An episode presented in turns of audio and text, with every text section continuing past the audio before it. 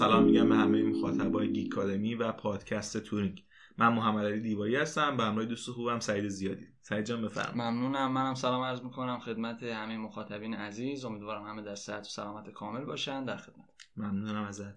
خب همون جور که مخاطبی که ما رو دنبال می‌کنن می‌دونن ما تو اپیزودهای قبل در مورد کلیت علوم کامپیوتر گفتیم یه تعریف کلی از رشته کردیم گفتیم که چه خصوصیاتی داره آینده شغلی و تحصیلیش چیه و چه کارهایی میشه کرد. و تو اپیزود دوم بیشتر روی سخنمون با دانش آموزایی بود که آخر دوره تحصیلیشون هستن و کنکور دارن. و ما کنکور بدن. اگر می‌خوان رشته علوم کامپیوتر رو انتخاب کنن چرا باید انتخاب کنن و چه پیش نیازهایی لازم دارن این اپیزودهای قبلی بود. تو این اپیزود می‌خوایم می‌خوره در مورد تاریخچه علوم کامپیوتر بگیم. خیلی خلاصه و مفید بگیم که اصلا علوم کامپیوتر چجوری بوده از کجا اومده و نکته اصلی که شاید خیلی ندونن این که اسم پادکست ما که تورینگه از اسم الن تورینگ گرفتیم که به قولی پدر علوم کامپیوتر شناخته میشه و می‌خوایم یک مقداری هم در مورد الن تورینگ بگیم. قبل از اینکه شروع بکنیم اگر کانال رو تا حالا subscribe نکردین لطفا subscribe کنیم که تو اپیزودهای بعدم همراه ما باشین. هم توی کانال یوتیوبمون و هم از طریق podcaster های مختلفی که ما رو گوش می‌کنید تا اپیزودهای بعدی رو هم از دست ندین چون قراره که هرچی میریم جلوتر خیلی ریزتر در مورد مسائل مختلف این رشته صحبت کنیم. به نظرم تاریخچه می‌تونیم از اینجا شروع کنیم که الن تورینگ کی بود و چیکار کرد و یه توضیح مختصری در موردش بگم من و بعد تو در مورد ادامش بگو اینا. الن تورینگ به نظرم یکی از کارهای مهمش تو همون دوره جنگ جهانی دوم بود. که اومد دوره که آلمان از یه دستگاهی استفاده می‌کردن به اسم انیگما و میومدن راه ارتباطیشون رو اون پیامایی که میفرستادن رو با این دستگاه به قولی کد میذاشتن و این رو رمزنگاری می‌کردن.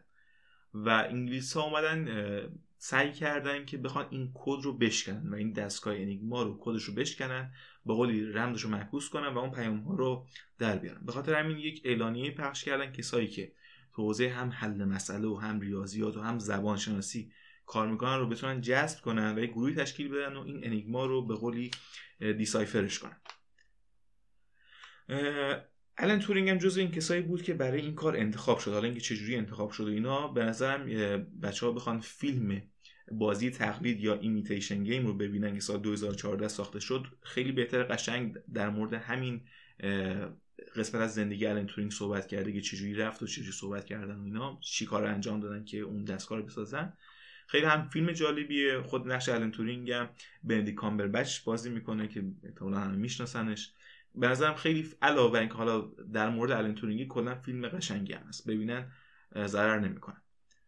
ولی در کل اینکه اومد یک دستگاهی رو درست کرد به قولی اولین کامپیوتر به قولی رسمی و درستابی که اومد میومد یک الگوریتمی رو برش نوشته بود که میومد این انیگما رو که تا حالا کسی نتونسته بود نزدیک شکستنش هم بشه کلا بشکنه و همین باعث شد نزدیک اگه اشتباه نکنم یادم نیست دقیقا رقم شد بین 10 سال یا 50 سال کلا جنگ رو زودتر تموم کنه و همین همین اختراع الان باعث شد که جنگ جهانی دوم زودتر تموم بشه. تونستن اون پیام های آلمانی رو بشکنن و این کارها رو شروع بکنن. حالا این قسمت هم بذاریم کنار. یکی از کارهایی که الان تورینگ بعد از این کار انجام داد یک مقاله حالا مقالاتش که زیاده اینکه تو سن کم هم این کار رو شروع کرده همین دوره که شروع کرد برای کار انیگما شکستن اینا که توی بلشلی پارک نیست بود یه مجتمعی که داشتن این کار رو انجام می‌دادن 27 سالش بود کلا. و حالا بعد از اینکه این جنگ تموم شد اینا یک مقاله چاپ کرد به اسم Computing Machinery and Intelligence. که خیلی هم میگن که همین مقالش پایو اساس هوش مصنوعی بود و هوش مصنوعی رو بعد از این و با استفاده از محتوای این مقاله بود که خیلی رشد کرد و از اونجا شکل گرفت که حالا خیلی هم با می‌دونی خودت میگن که حالا پدر علم هوش مصنوعی هم هست حالا به قول حالا خیلی هم بهش نقد دارن اینا کار نداریم نمی‌خوایم وارد اون مسائل بشیم ولی این مقالش یکی از مقالات تاثیرگذار تو حوزه علوم کامپیوتر و هوش مصنوعی بود که بعدا اون از همین حالت تست تورینگ هم به وجود اومد اون تستی که الان تورینگ خودش به وجود اومد وجود آورد گفت که اگه ما می‌خوایم بدونیم یک دستگاهی هوشمند هست یا نه به قول هوش مصنوعی هست چیکار باید انجام بدیم که اونو بعد از این حتما در موردش توضیح بدیم حالا من این خیلی خلاصه گفتم از اول آخر الان تورینگی وارد جزئیاتش نشدم. شما هم در موردش بگو که بریم در مورد حالا بعد از این بریم در مورد تاریخچه علوم کامپیوتر عملا صحبت کنیم. بله البته چیزایی که گفتی خیلی کامل بود تقریبا. چیزایی که شاید لازم بود از الن تورینگ یک computer scientist یا یک دانشجوی computer science بدونه تقریبا همیناست. و خب الن تورینگ فقید واقعا به معنای واقعی پدر رشته علوم کامپیوتر و حالا دستاورداشم که تیتروار و خلاصه وار گفتی. با توجه به عمر کوتاهی که داشت دستاورده شگرفی بود واقعا. به خصوص اینکه ما باید این نکته رو بدونیم که علوم کامپیوتر توسط ایشون ایجاد شد نظریه هاش در حالی که کامپیوتری اصلا وجود نداشت. کامپیوتری که ما کامپیوتری که ما الان تو ذهنمون هست. و عملا تونست با اون مدل خودش با اون ماشین خودش یک تفکری رو ایجاد بکنه و به نوعی وصل بکنه همون مفهوم الگوریتمو که شاید عمر هزار ساله داره. کلا مفهوم الگوریتم که حالا از اسم خارزمی اومده. الخارزمی الخارزمی که حالا بعد یه فرایندی تبدیل شده به الگوریتم. خب الگوریتم یه چیز خیلی طولانیه قدمت طولانی داره کلا. ولی اینکه تفکر الگوریتمیک رو شما بتونی جوری مدل سازیشو انجام بدی با استفاده از ریاضیات که بتونی ماشین درست بکنی این یه هنری بود که به نظر من تورینگ به خوبی این کار رو انجام داد و باعث شد که الان که تقریبا شاید یه چیزی حدود مثلا فرض کن که حالا تاریخ دقیقش رو شاید نتونم بگم حدودا هفتاد سال مثلا از مرگش میگذره حدودا. حالا یه ذره کمتر بیشتر. ما می‌بینیم که از اون نقطه رسیدیم به این نقطه که اصلا زندگی بدون ماشین و بدون اصلا قابل تصور نیست. خوبه که حالا تمام کسایی که دوست دارن در رابطه با کامپیوتر بدونن راجع به تاریخچش راجع به همه چیزش. به خصوص دانشجوهای علوم کامپیوتر با پدر این رشته آشنا بشن. حالا به نظر من راجع به هوش مصنوعی بخوایم و تاثیرش البته قطعا تاثیر داشته. منتها اینکه نسبت تاثیرش به هوش مصنوعی رو بخوایم مقایسه کنیم با نسبت تاثیرش به کل computer science این شاید یه فرصت دیگه رو میطلبه که ما جدا راجع هوش مصنوعی صحبت کنیم چون خب هوش مصنوعی حالا یه انتقاداتی به همین بحث آزمون تورینگ وارد هست که خب تورینگ ملاک هوشمندی رو یک چیزی تو اون آزمون تعریف کرد و اونم این بود که یک کامپیوتر حالا یه ماشین یک ماشین اگه بتونه به شکلی یک فرد رو در یک حالا چیزی که الان ما به چت می‌شناسیم چت کردن گفتگوی این شکلی. اگه بتونه جوری فریب بده که اون فرد احساس کنه با یه آدم طرفه در حالی که اون ماشین بوده که داشته باش چت می‌کرده و گفتگو می‌کرده میشه گفت که این ماشین هوشمنده. به اون هوشمندی اعلا رسیده. حالا شکلهای مختلف بیان کردنم دارن. بیان رسمیش حالا من نگفتم کلیتش فقط گفتم. خب این یه نقدای بهش وارد یه سری دانشمندای دیگه اومدن که خیلی تاثیرات بیشتری گذاشتن و شاید بشه راجع به اونها صحبت کرد. ولی می‌تونیم نتیجه بگیریم که از الن تورین میشه به عنوان پدر رشته علوم کامپیوتر یاد کرد و یکی از مهمترین و تاثیرگذارترین افراد در بحث مبانی هوش مصنوعی که اصلا به این شکل رسید. حالا راجع به این فرد و حالا زندگی نامش تاثیراتی که گذاشته و اینها به تازگی کتابی چاپ شده از انتشارات اگه اشتباه نکنم گوتنبرگ. بله. و نویسندش هم جناب دکتر صادقی بیغم هستن. بله. عضو هیئت علمی گروه علوم کامپیوتر و ریاست دانشکده علوم رایانه دانشگاه تحصیلات تکمیلی زنجان. من متاسفانه حالا دم دستم نیست که اگه بود حتما یه مقدار هم نشون می‌دادم به دوستان عزیز و هم یه چند خطی رو از این کتاب میخوندم.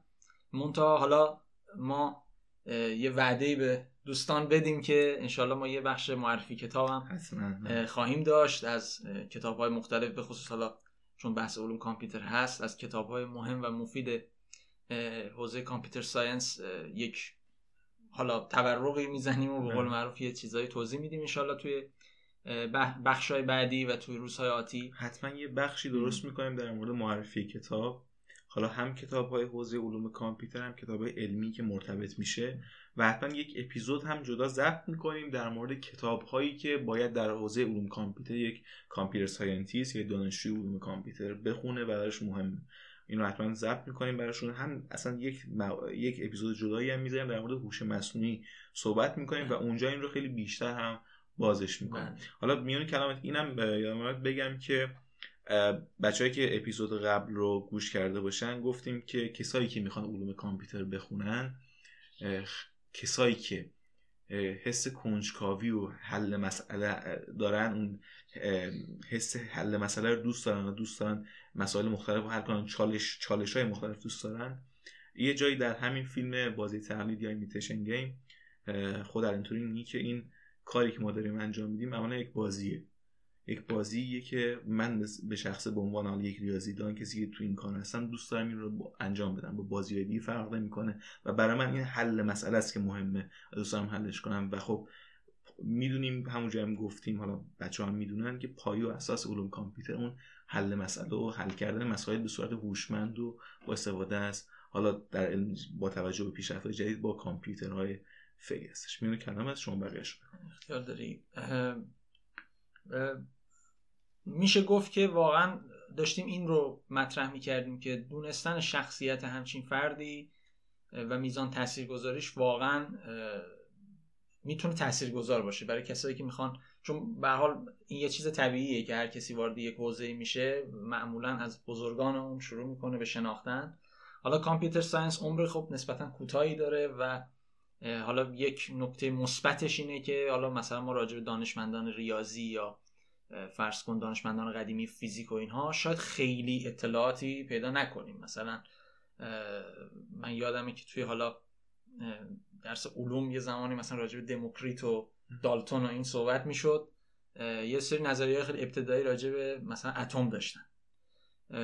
و خب خیلی شاید ابتدایی باشه ولی اون عزیزانی که میرن تحقیق می‌کنن راجع به شاید زندگی نامه اون افراد و امکاناتی که تو اون دوران بود و اینها خب خیلی چیزا ازشون یاد می‌گیرن قطعا و اون قدم ساده شد که به نظر ماها برسه نبوده. ولی این شانس اینجا وجود داره که الان خب پدر رشته علوم کامپیوتر فردی بوده که تقریبا تو قرن قبلی داشته زندگی می‌کرده اطلاعات زیادی ازش هست و اون کتابی رو هم که معرفی کردم در حقیقت کتاب دکتر صادق بیغم یک مرجع مناسبه واقعا. حالا انشالله تو بخش بعدی این جزء اون اولین کتابایی باشه که معرفیش خواهیم کرد. دوستان این کتاب رو بخونن می‌تونن با ابعاد بیشتری از هم الن تورینگ و هم تاثیرگذاریش آشنا بشن و براشون به نوعی مفیده. بله. خب در مورد تورینگ خلاصه وار گفتیم که کی بود و چه شخصیتی داشت. حالا می‌خوایم بریم سر تاریخچه خود علوم کامپیوتر و رشته علوم کامپیوتر. یه خلاصه در مورد تاریخچه خود علوم کامپیوتر بگیم و بعدم که در مورد خود رشته صحبت کنیم. بفرم ببین محمد علی علوم کامپیوتر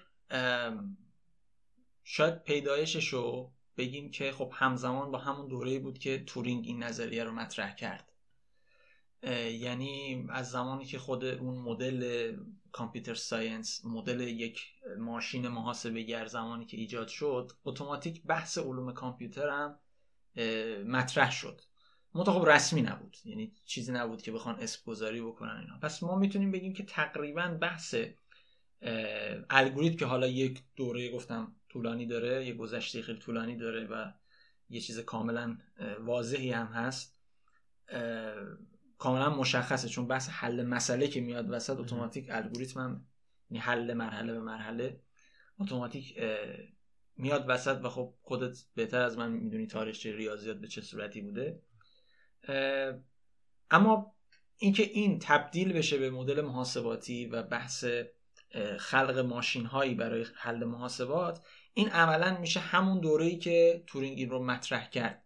یعنی می‌تونیم بگیم حتی مثلا دهه سی دهه چهل دهه پنجاه تا اینکه خب یه سری ماشین های به قول معروف یه مقدار رسمی تری ایجاد شدن. شبیه به کامپیوتر شبیه به آره شبیه به کامپیوترهای فعلی و خب دیگه اوج گرفت. بله. یعنی حالا فکر کنم تو اپیزود قبلی هم صحبت کرده بودیم رشته علوم کامپیوتر رشته جدیدیه به خاطر اینکه اصلا علم علوم کامپیوتر هم با این اسمی که ما الان داریم خطاب می‌کنیم کامپیوتر ساینس این علم علم جدیدیه. یعنی هنوز شاید به 100 سال نرسیده باشه هنوز یا مثلا چند سال دیگه به 100 بتونیم بگیم که رسیده و یک قرن مثلا تازه این علم ایجاد شد اما خب اینقدر تاثیرگذار بود در همون ابتدا که تقریبا می‌تونم بگم اگه اشتباه نکنم سال رو حدودا اوایل دهه 60 یعنی همون 1960 بگیم یک رشته به اسم کامپیوتر ساینس در دنیا ایجاد شد و در دانشگاه تدریس شد و به نوعی میشه تقریبا اگه حساب بکنیم مثلا 61 سال 62 سال. یعنی 62 ساله که فقط تقریبا ما یک رشته ای به نام کامپیوتر ساینس رو داریم که در دانشگاه دنیا تدریس میشه. و خب تقریبا اومدیم تو رشته دیگه. یعنی آره الان می‌تونیم بحث رشته. هم شروع کنیم. وصل شدیم به رشته. توی ایران هم این رشته تقریبا اوایل انقلاب اسلامی یعنی حدودا سال 58 وارد دانشگاه تهران شد. نحوه ورود رشته علوم کامپیوتر به دانشگاه های کشور ما که اولیشو گفتم دانشگاه تهران بود تقریبا همون مدل خارجی بود.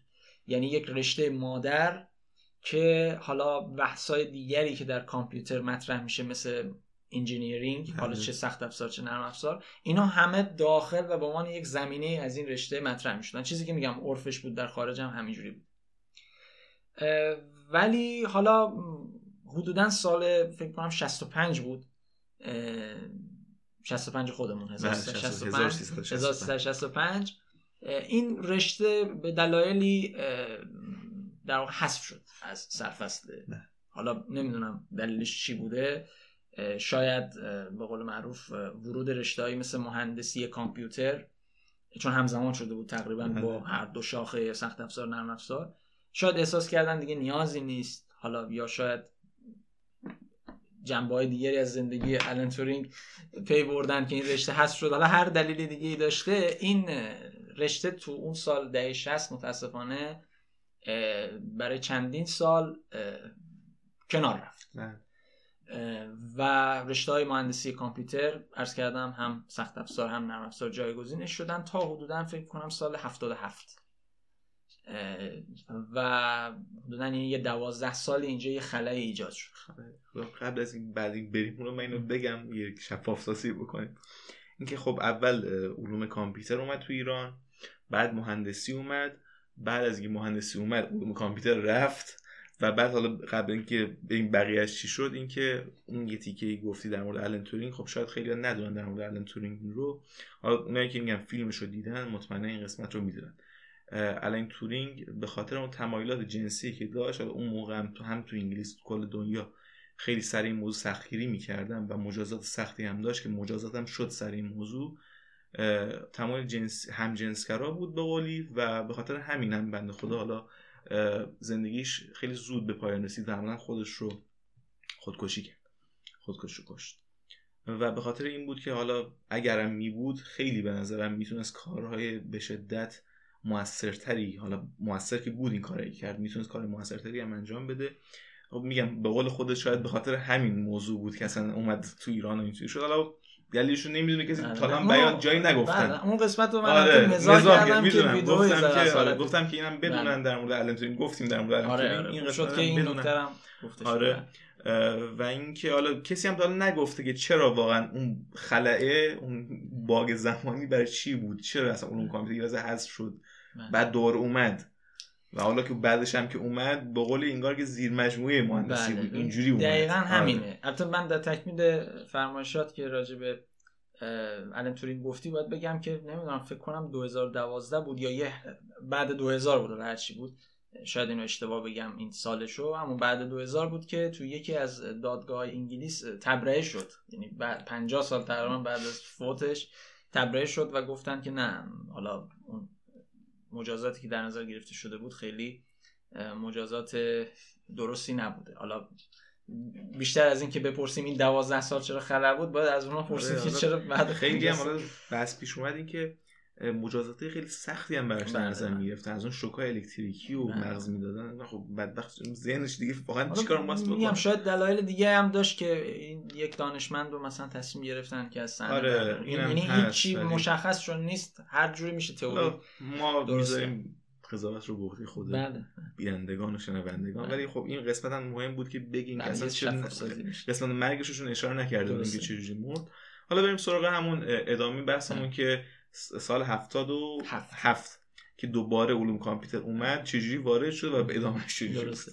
ببین سال 77 که اومد خب دیگه اون موقعیت قبلی رو توی ایران پیدا نکرد. موقعیت قبلی که میگم خب میگم چون به عنوان رشته مادر وارد شده بود و عملا شباهت زیادی با اون چیزی که در خارج ارائه شده بود و هنوزم هست اون شباهت رو داشت منتها دیگه اون شباهت رو پیدا نکرد.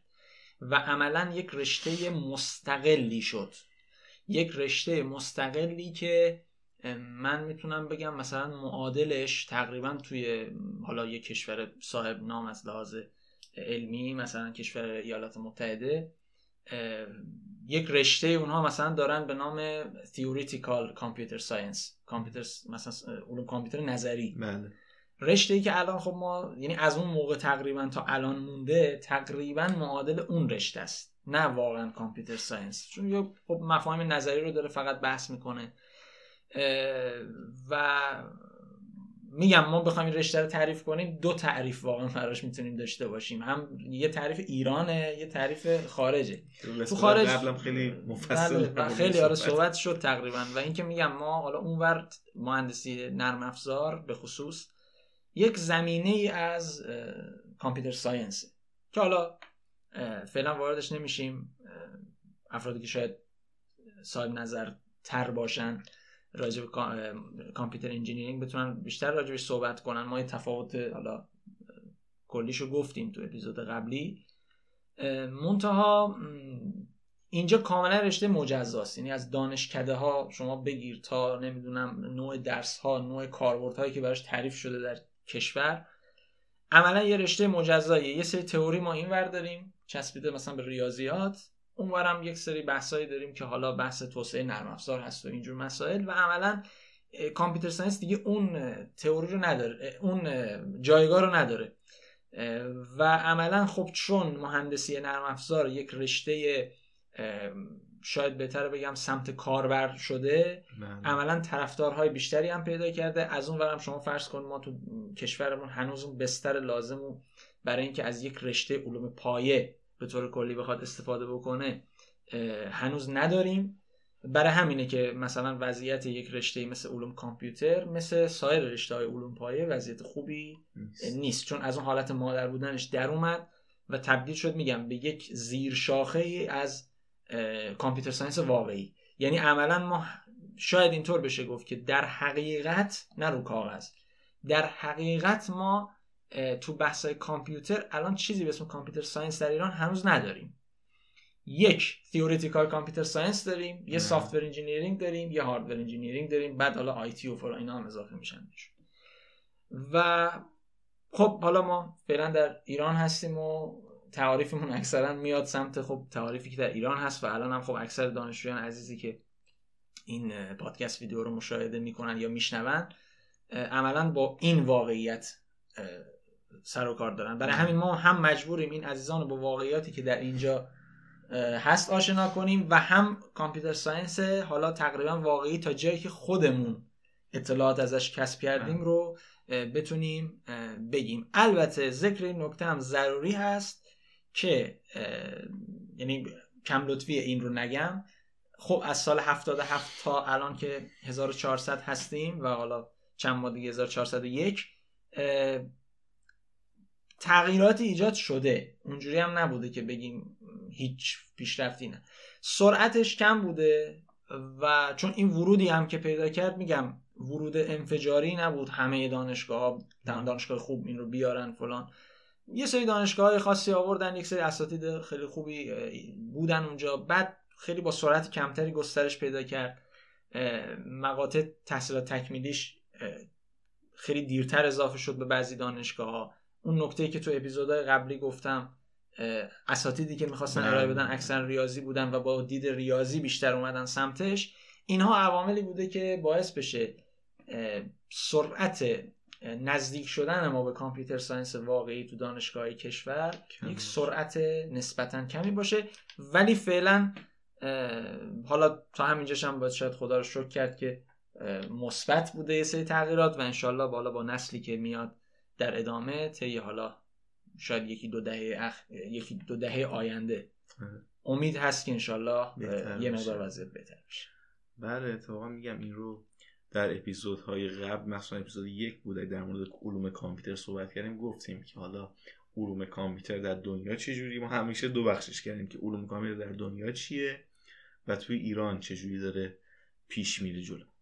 به نظرم یک تعریف کلی از تاریخچه علوم کامپیوتر از هم دنیا و هم ایران گفتیم این که حالا الان تورینگ کی بود علوم کامپیوتر چجوری به وجود اومد رشته علوم کامپیوتر چجوری به وجود اومد و چجوری پیش رفت مثلا تو کشور خودمون رو گفتیم و شنوندگان و بیننده هایی که مخاطب پادکست تورینگ هستن یک اطلاع جامعی از این به دست آوردن. همونجوری هم که باز توی اپیزودهای قبل گفتیم اگر هر جا سوالی بود می‌تونن از توی کامنت ها برام بنویسن هم توی یوتیوب هم توی پادکسترهای مختلف و هم تو صفحه social media مون هم توی اینستاگرام LinkedIn جای دیگه هم می‌تونن از ما بپرسن. ما پاسخگو هستیم و برشون توی اپیزودهای بعد حتما پاسخ بدیم. به نظرم دیگه سخن دیگه چیزی پیام دیگه هست که بخوای بگی در مورد تاریخچه؟ نه منم فکر می‌کنم در حالا بحث تاریخچه ما یک حالا نکاتی رو گفتیم و عزیزانی که علاقه مندن عرض کردم حالا منابع مختلفی هست. خودشون هم می‌تونن تحقیقات بیشتری داشته باشن ولی اون شاکله اصلی تقریبا که حالا پیدایشش چجوری بوده عمرش چقدر بوده و حالا از کی وارد این دانشگاهی کشور شده سعی کردیم بگیم تو این قسمت و خب این یه مقداری شاید تاثیر بذاره در اینکه حالا یه سری سختی هایی که عزیزان ممکنه ببینن یه چیز خب طبیعیه. میگم چون هم عمرش کوتاه بوده و همین که یک رفت و برگشتی داشته که این رفت و برگشت خودش شما الان مثلا یک تیم فوتبال هم در نظر بگیرید از این لیگ سقوط می‌کنه میره لیگ پایینتر میاد بالا دیگه اون قدرت سابق نداره تا چندین سال. اون کامپیوتر هم تقریبا حالا مقایسه تو مثال مناقشه نیست خیلی تقریبا یه همچین وضعیتی داشت یعنی با یه شروع قدرتمندی اومد ولی خب تقریبا دوازده سال جاشو داد به دو تا رشته خب پرطرفدارتر از لحاظ ظاهری و وقتی هم که برگشت خب عملا شما این ور یک سری اساتید خیلی باسواد تو computer engineering دارید اون ورم یک سری اساتید ریاضی دارید. حالا این وسط رشته کامپیوتر حالا شما هر چهار سال یک نسل بخواید در نظر بگیرید چه کارشناسی سه نسل گذشت. سه نسل گذشت اصلا. کسایی که اومدن و computer engineering خوندن و دیگه اصلا computer science ی نبود که در موردش بدونن و همین هم که رفته و برگشته با توجه به اینکه تو اون برای زمانی انقدر گسترش اطلاعات وجود نداشت دستگاهی که الان ما داریم نبوده برا search کردن و جستجو کردن خب اون موقعی هم که تازه اومد و بچه های اونو انتخاب کردن و حالا دو سه نسل بعدم که اونو خوندن عملا نمی‌دونستن که چی دارن می‌خونن. بله. همون مشکلی ما الان هم داریم با وجود حالا این گسترش اطلاعات حالا به نظر میگم چیز اوکی شد. این اپیزود هم هم کتاب معرفی کردیم که کسایی که خواستن بیشتر مطالعه کنن هم فیلمش هم که گفتیم. حالا در مورد الان خیلی می‌خواستن بیشتر بدونن اون فیلم هم می‌تونن نگاه کنن. دیگه چیز دیگه نمیمونه. فقط اینم بگم که اگر که اولین بار دارین پادکست رو گوش می‌کنین یا از یوتیوب ببینین حتما کانال رو subscribe کنین چون توی اپیزودهای بعدی در مورد مسائل بیشتری از علوم کامپیوتر صحبت می‌کنیم. و این رشته بیشتر و جزئی تر بازش می‌کنه. امیدوارم که سلامت باشین. من خدا خداحافظی می‌کنم که امیدوارم که تا اپیزود بعد هم همراه ما باشید. سعی خدا نگهدار همه شما خدا نگهدار.